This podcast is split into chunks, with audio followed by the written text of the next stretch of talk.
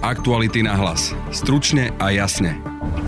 Poslanci dnes v prvom čítaní schválili vládny návrh zvýšiť platy zdravotníkov. Vyrieši to ale krízu v zdravotníctve. Budete počuť predsedničku parlamentného zdravotníckého výboru Janubito Cigánikovú zo SAS. Ten návrh z ministerstva zdravotníctva je korektný aj voči lekárom, ale tam je to o tých systémových zmenách, ktoré naozaj sú nevyhnutné. A ex-ministra zdravotníctva za Oľano Mareka Krajčího. Všetky návrhy, ktoré zdravotníci majú na zlepšenie zdravotníctva sú oprávnené a treba ich riešiť. Otázka je, že akým spôsobom. Na východe Ukrajiny dnes na viacerých okupovaných územiach začali referenda o ich pričlenení k Ruskej federácii. V druhej téme podcastu sa so Stanislavou Harkotovou pozrieme na dôvod referenda či taktiku Ruska. A vlastne nič to ani nezmení na nejakej tej situácii v zmysle, že ak to Rusi naozaj robia kvôli tomu, aby uchránili e, tie územia pred možným e, ďalším oslobodzovaním. Práve počúvate podcast Aktuality na hlas a moje meno je Denisa Hopková.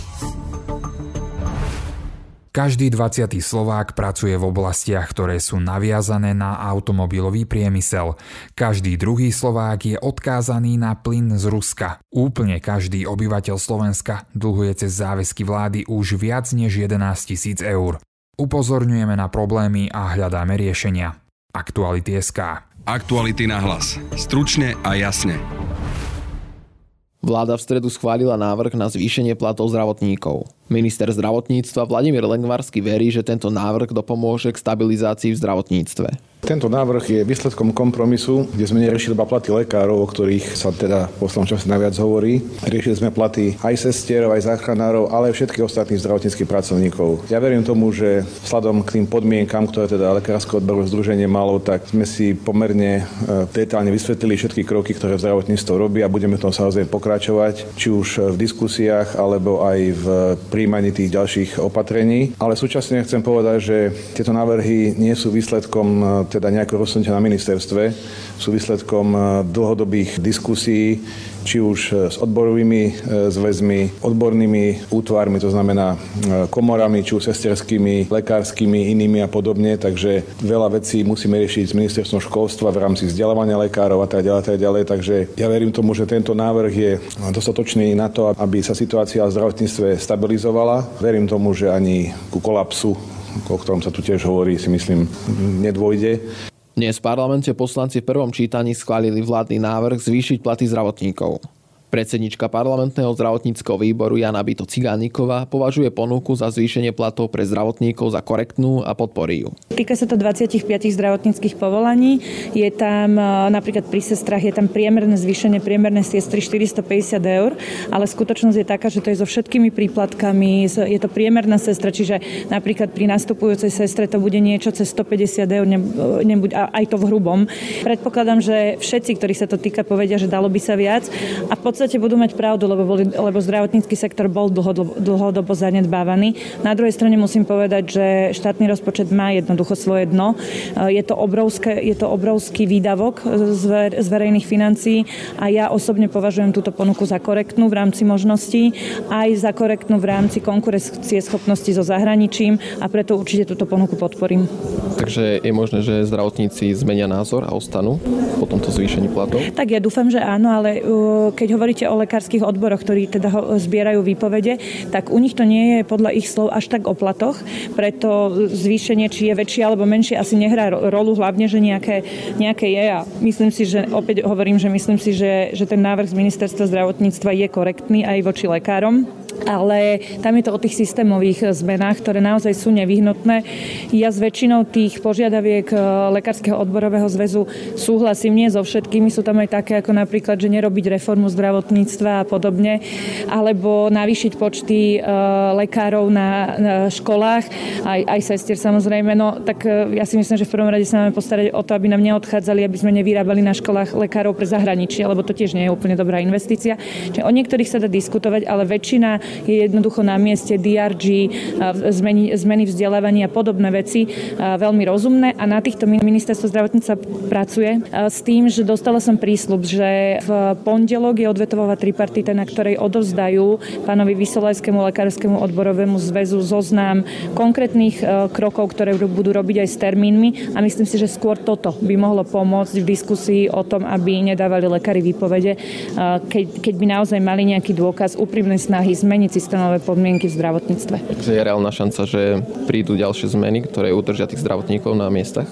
Je isté, že prídu ďalšie zmeny. Boli sme, boli to, bola to táto vláda, ktorá vlastne prijala aj zdravotníckú reformu. Ja si naozaj neviem predstaviť nič ťažšie, ako prijať reformu, ktorá hovorí ľuďom, no my vám tieto oddelenia premiestnime tam, toto inám, že, že robiť zmeny v takýchto veciach, keď niekto je zvyknutý mať vo svojej blízkosti, vo svojom okolí 20 rokov nejaké konkrétne oddelenie, na ktoré e, ako by s ním ráta. Urobiť takúto zmenu je ťažké a dokázalo to, dokázalo to táto vláda aj s pomocou SAS, ale my aj v opozícii budeme takéto zmeny podporovať aj naďalej a určite dokázali už prijať nejaké zmeny vo vzdelávaní, rôzne ďalšie, čo sa týka napríklad príchodu zahraničných zdravotníkov, robia systémové zmeny, je to dobré, robíme systémové zmeny, je to dobré, budeme v tom pokračovať a verím, že dokážu dať dokopy taký zoznam, ktorý bude dávať zmysel a ktorý bude znamenať naozaj do budúcna veľké plus pre zdravotníctvo aj zdravotníckých pracovníkov. Takže koalícia sa môže spolahnúť na SAS?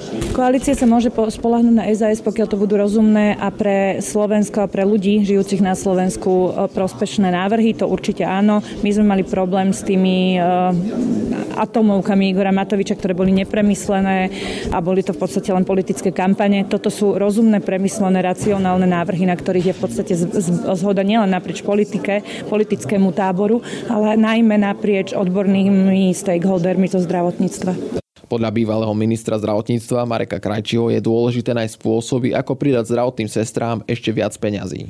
Ja som nebol zúčastnený tých rokovaní medzi ministerstvom zdravotníctva a ministerstvom financí. Čo som dostal informáciu, tak e, ten návrh reflektuje peniaze, ktoré uvoľnil minister financí.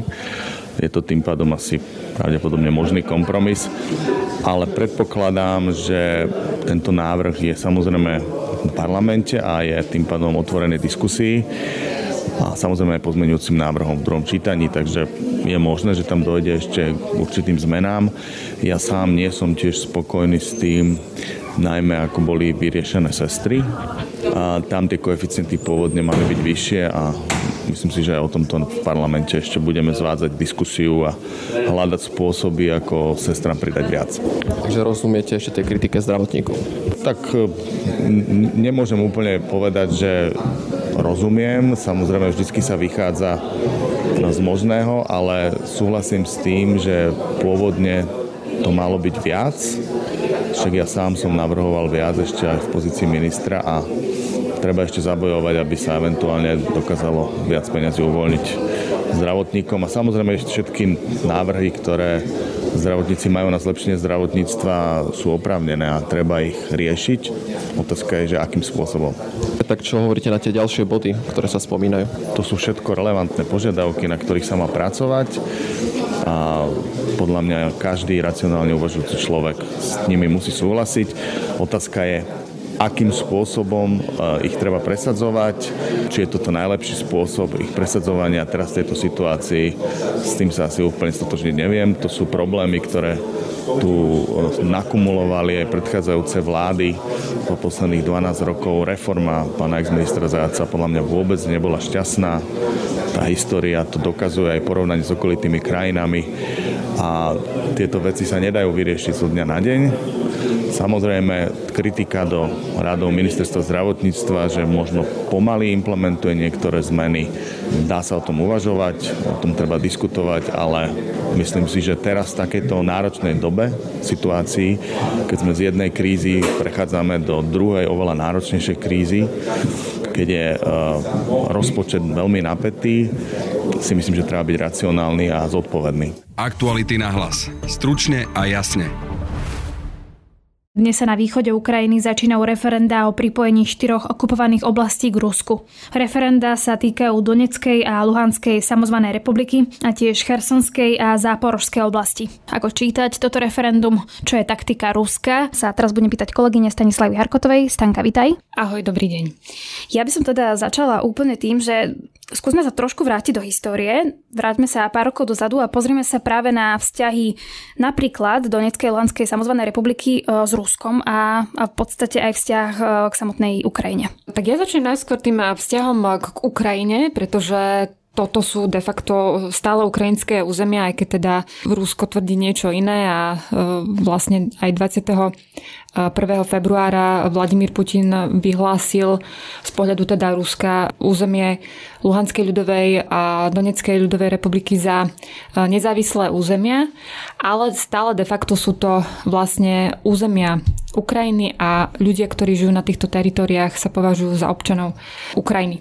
To je ako keby taká tá hlavná vec, na ktorú netreba zabúdať. E, to, aký vzťah majú k Rusku, to je taká e, komplikovanejšia otázka, pretože keď sa pozrieme teda do tej minulosti a najmä e, na jar 2014, kedy sa vlastne na východe Ukrajiny spúšťajú tie tzv.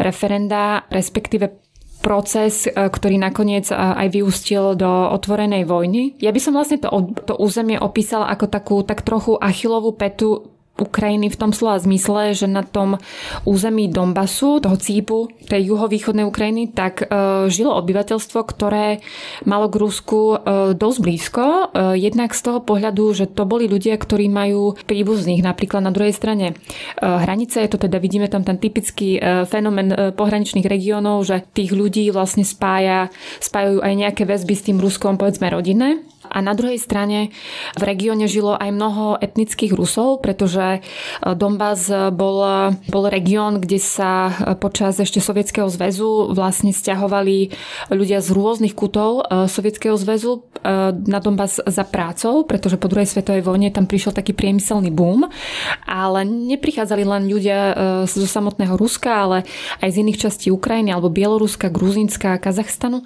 Takže Donbass bol v istom slova, slova zmysle rýchlo naozaj taký melting pot. Ale časť e, toho, toho obyvateľstva malo e, vlastne korene e, práve v Rusku, hej, vďaka tej ako pristahovaleckej vlne. No a Typickým ešte jedným takým bodom, ktorý na, na to tiež netreba zabúdať, je to, že na Donbase bola ešte vlastne dávno potom, ako Ukrajina získala nezávislosť v 91. roku, tak tam žil taký ten duch tej sovietskej nostalgie, alebo jednoducho ľudia sa tam stále ako vracali sentimentálne k, k časom ešte pre, spred rozpadu Sovietskeho zväzu.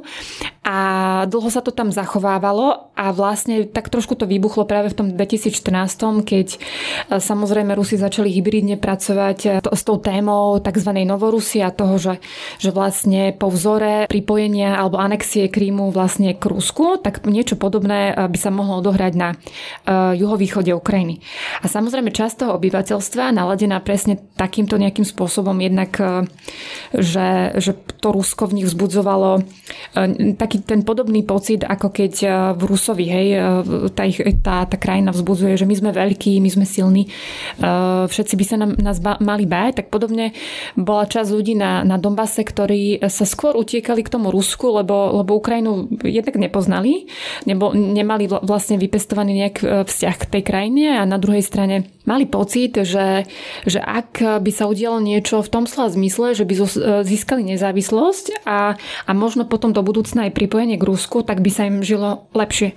To im v zásade uh, sľubovali aj tí tzv. predstavitelia separatistov, uh, čo boli častokrát etnickí Rusi, ktorí prichádzali na to územie východnej Ukrajiny práve s tým akoby motívmi rozputávania toho občianského nepokoja a ktoré, ktoré vlastne už v roku 2014 vyústilo do prvých referent ktoré ale boli nezákonné. E, samozrejme už po, tej, po tých udalostiach na Kryme Ukrajina nechcela dopustiť, aby e, Rusko odtrhlo ešte ďalšie časti Ukrajiny, takže k tým mestám potom nakoniec aj vyslala armádu v rámci tej antiteroristickej operácie, ale teda keďže neskôr sa do toho zamontovali samotní Rusi a, a potom v lete 2014 aj ruská armáda, tak vlastne takto nejako potom vznikol aj celý ten ten konflikt už skôr v tej ozbrojenej fáze a pokiaľ ide o tie referenda, tak sa môžeme baviť o akomsi hybridnom nástroje, nástroji vedenia vojny Ruska voči, voči Ukrajine. Teraz sme sa trošku vrátili do minulosti, ale poďme k tomu, že čo si dnes ľudia, ktorí žijú v týchto oblastiach, myslia v podstate o Rusku a či sa zmenil ten ich pohľad po tom všetkom. Poprvé, e, nemáme úplne že objektívne prieskumy verejnej mienky, takže nevieme povedať, hej, že toľko ľudí presne je za to pripojenie k Rusku, alebo e, skôr by si želali nejaké e, návrat k, k tomu, čo vlastne bolo pred ešte rokom 2014, ale môžeme už z nejakých ako keby logických konštrukcií si vyvodiť to, že to územie je dlhodobo pod jednak vplyvom ruskej propagandy. Je odstrihnuté od Ukrajiny dlhodobo nielen v tom slova zmysle, že masovo komunikačné prostriedky nevysielajú, hej, alebo tí, tí ľudia nesledujú povedzme ukrajinské televízie len tak. Možno niektorí si pustia cez YouTube, samozrejme, akože aj, aj to sa deje, ale ale skôr vplyv majú ruské médiá a tým, že už predtým vlastne si tí ľudia málo e, spájali to, tú svoju existenciu dombaských nejakých ľudí e, so samotnou Ukrajinou, tak e, v takých podmienkach ich presviečať o tom, že sú plnohodnotnými občanmi Ukrajiny, to by bolo dnes už akože tiež dosť komplikované. Je to aj tým, že v zásade už v 2014 sa začal proces vypudzovania ukrajinstva alebo ukrajinského elementu z, z tohto územia. Tam sa v 2014, ale aj neskôr proste stávalo, že vy keď ste mali nejakú e, ukrajinskú pozíciu, organizovali ste povedzme protesty a podobne, tak ste končili e, ako politickí väzni niekde, niekde v tých tzv. pivniciach ministerstva e, štátnej bezpečnosti a, a vlastne nebolo dovoľované úplne akože propagovať e, to ukrajinské na, na, na týchto územiach.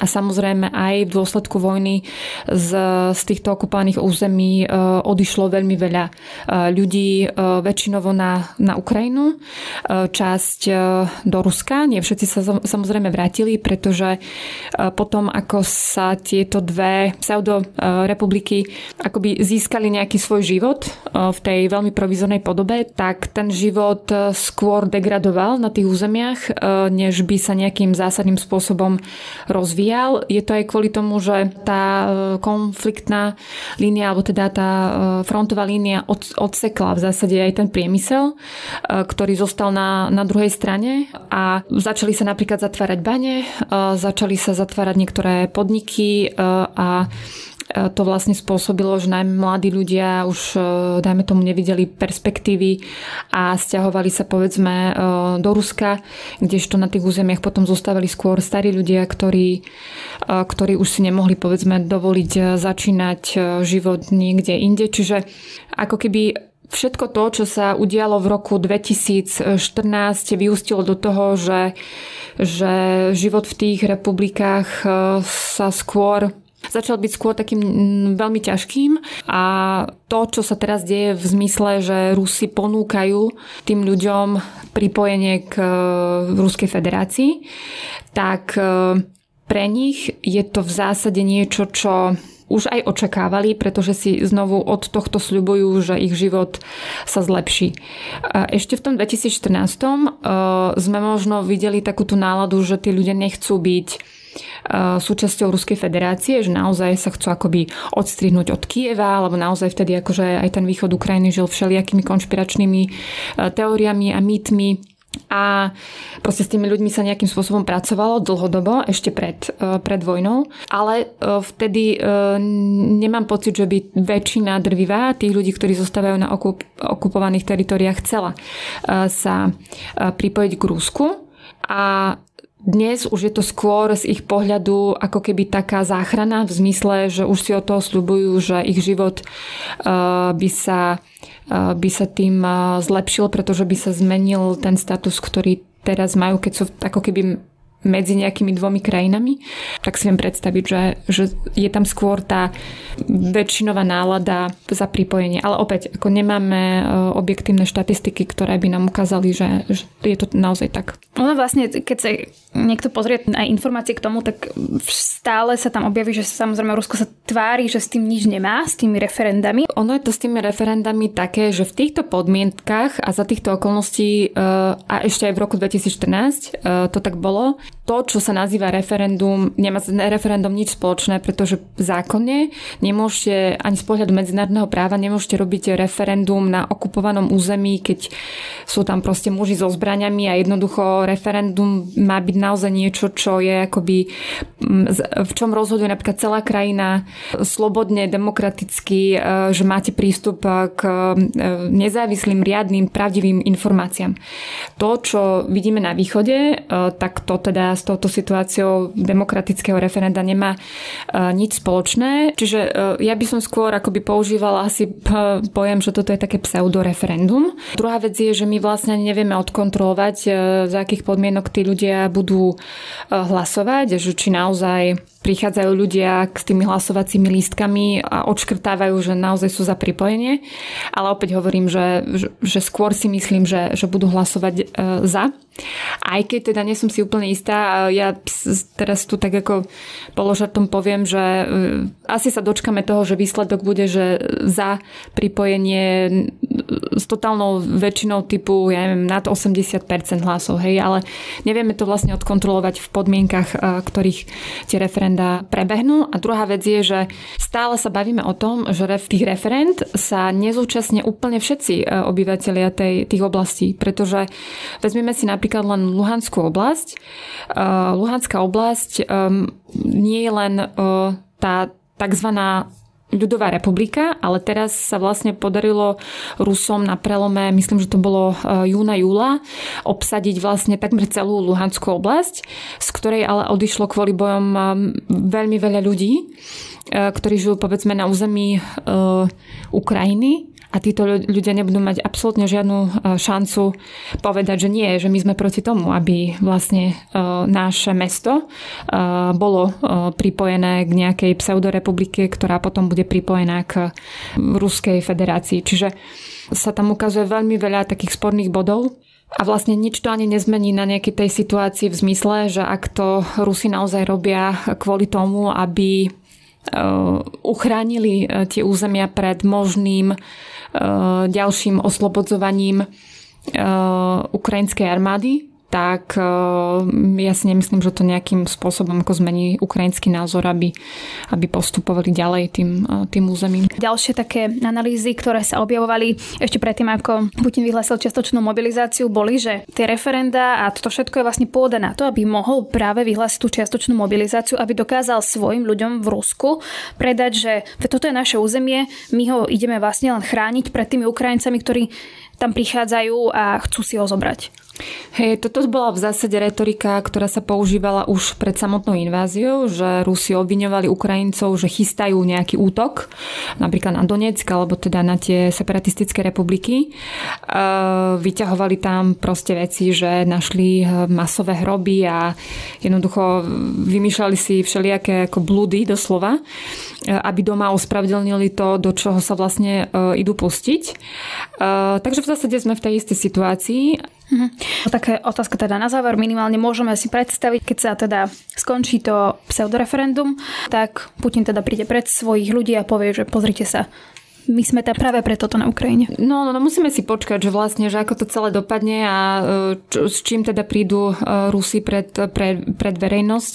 To referendum e, trvá niekoľko dní, myslím, že nejaké výsledky sa dozvieme až 27. septembra. A čo sa bude deť, to, to proste uvidíme potom. Uvidíme napríklad to, že či, e, ja neviem, Rusi začnú viac investovať do tých území. E, poviem len takú pikošku, ja som sa rozprávala s ľuďmi, ktorí e, ušli alebo boli donútení odísť z pochopiteľných príčin z Mariupoľa ale zachovávajú si nejaký kontakt s tým mestom, pretože v Mariupoli stále zostávajú mnohí ľudia. A oni mi vraveli, že napríklad do Mariupoľa chodia aj ľudia z Donecka a že ich tak trošku štve, keď vidia, že teda tí Rusi v Mariupoli opravujú budovy a teraz sa tam stavia a kladú sa nové potrubia a tak, pretože to mesto je naozaj z 80% e, zničené. A tí domáci sú ako, teda tí donečania sú celkom e, nahnevaní v zmysle, že tak teda u nás Rusi 8 rokov nepohli ani prstom a zrazu ako opravujú Mariupol.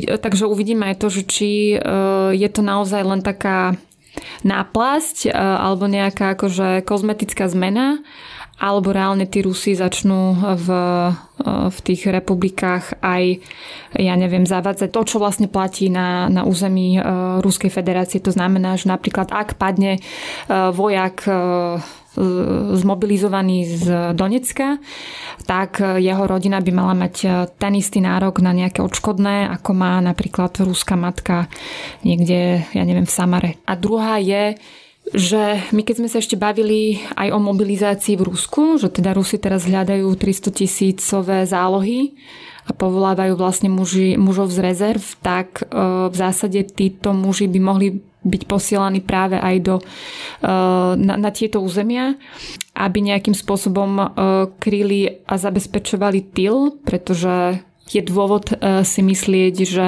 Rusi mobilizujú aj kvôli tomu, že majú teda značné straty. A teraz sa nebavíme len o ľuďoch, ktorí padli, ale to sa naozaj bavíme aj o ľuďoch, ktorí e, boli zranení alebo boli nejakým spôsobom demobilizovaní alebo dezertovali alebo sú v zajatí a tak ďalej.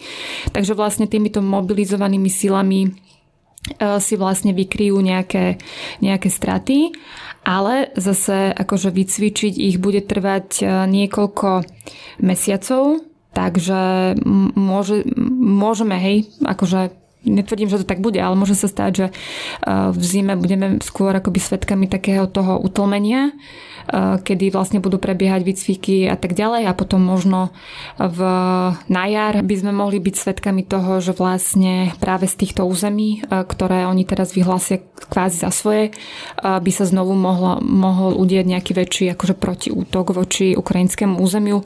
Napríklad viem si predstaviť, že ešte budú chcieť určite dobiť Donetskú, Donetskú oblasť, pretože dnes ju, ju nemajú celú. Ukrajinci stále ako držia, myslím, 40% Donetskej oblasti a majú tam dosilnú obranu. Takže môže to naozaj s tými republikami e, skončiť aj tak, že sa vlastne stanú nejakým predmostím alebo mostíkom na to, aby do budúcna opäť akože podnikali nejaké väčšie operácie proti Ukrajine. Toľko teda k dnešným udalostiam novinárka Stanislava Harkotová. E, ďakujem za pozvanie. Na dnešnom podcaste spolupracovali Matej Ohrablo a Adam Oleš. Od mikrofónu sa lúči a pekný víkend želá Denisa Hopková. Aktuality na hlas. Stručne a jasne. Yeah.